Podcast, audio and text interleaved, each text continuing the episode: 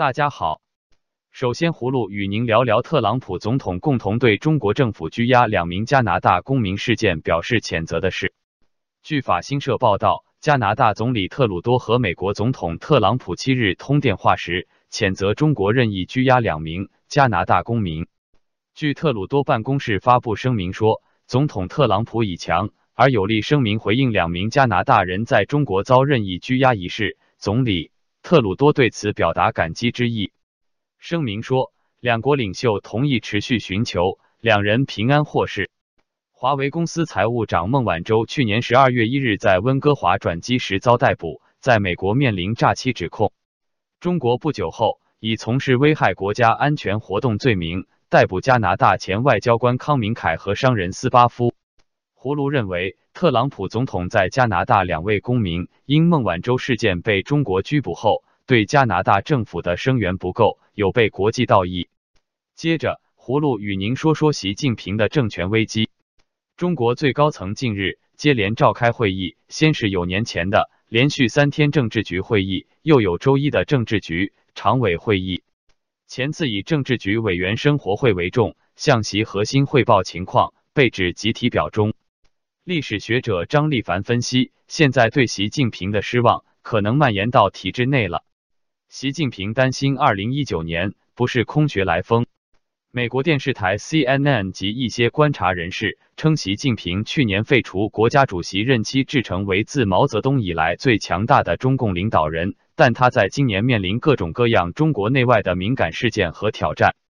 对内，六四天安门事件。三十周年，达赖喇嘛流亡六十周年，中共建政七十年，五四运动一百周年，每一个节日都潜伏着暗流，都有可能刺激人心。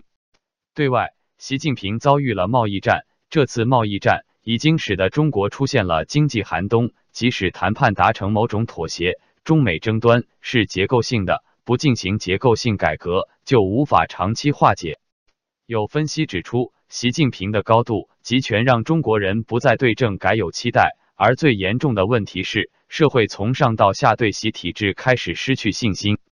在这种情况下，就不难理解新年前后几次最高级别会议，就是在强调维护习核心的地位。一个几乎掌握了所有大权的强人，还需要要求别人不断的维护他的地位，这是一个值得深思的问题。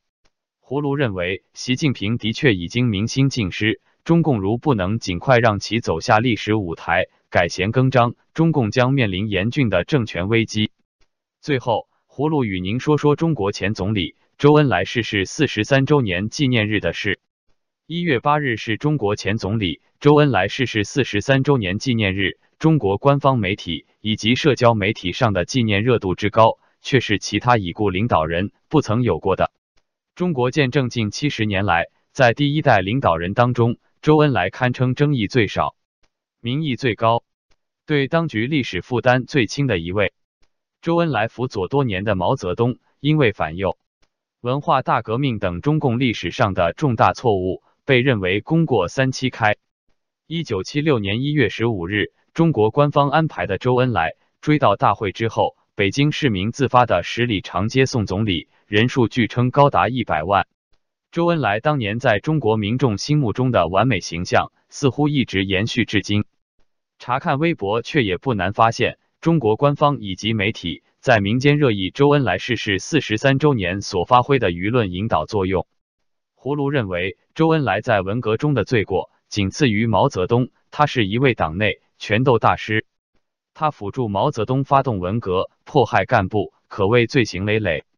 周恩来去世后。毛泽东曾放鞭炮庆祝，大家有兴趣不妨看看高文谦先生的著作《晚年周恩来》。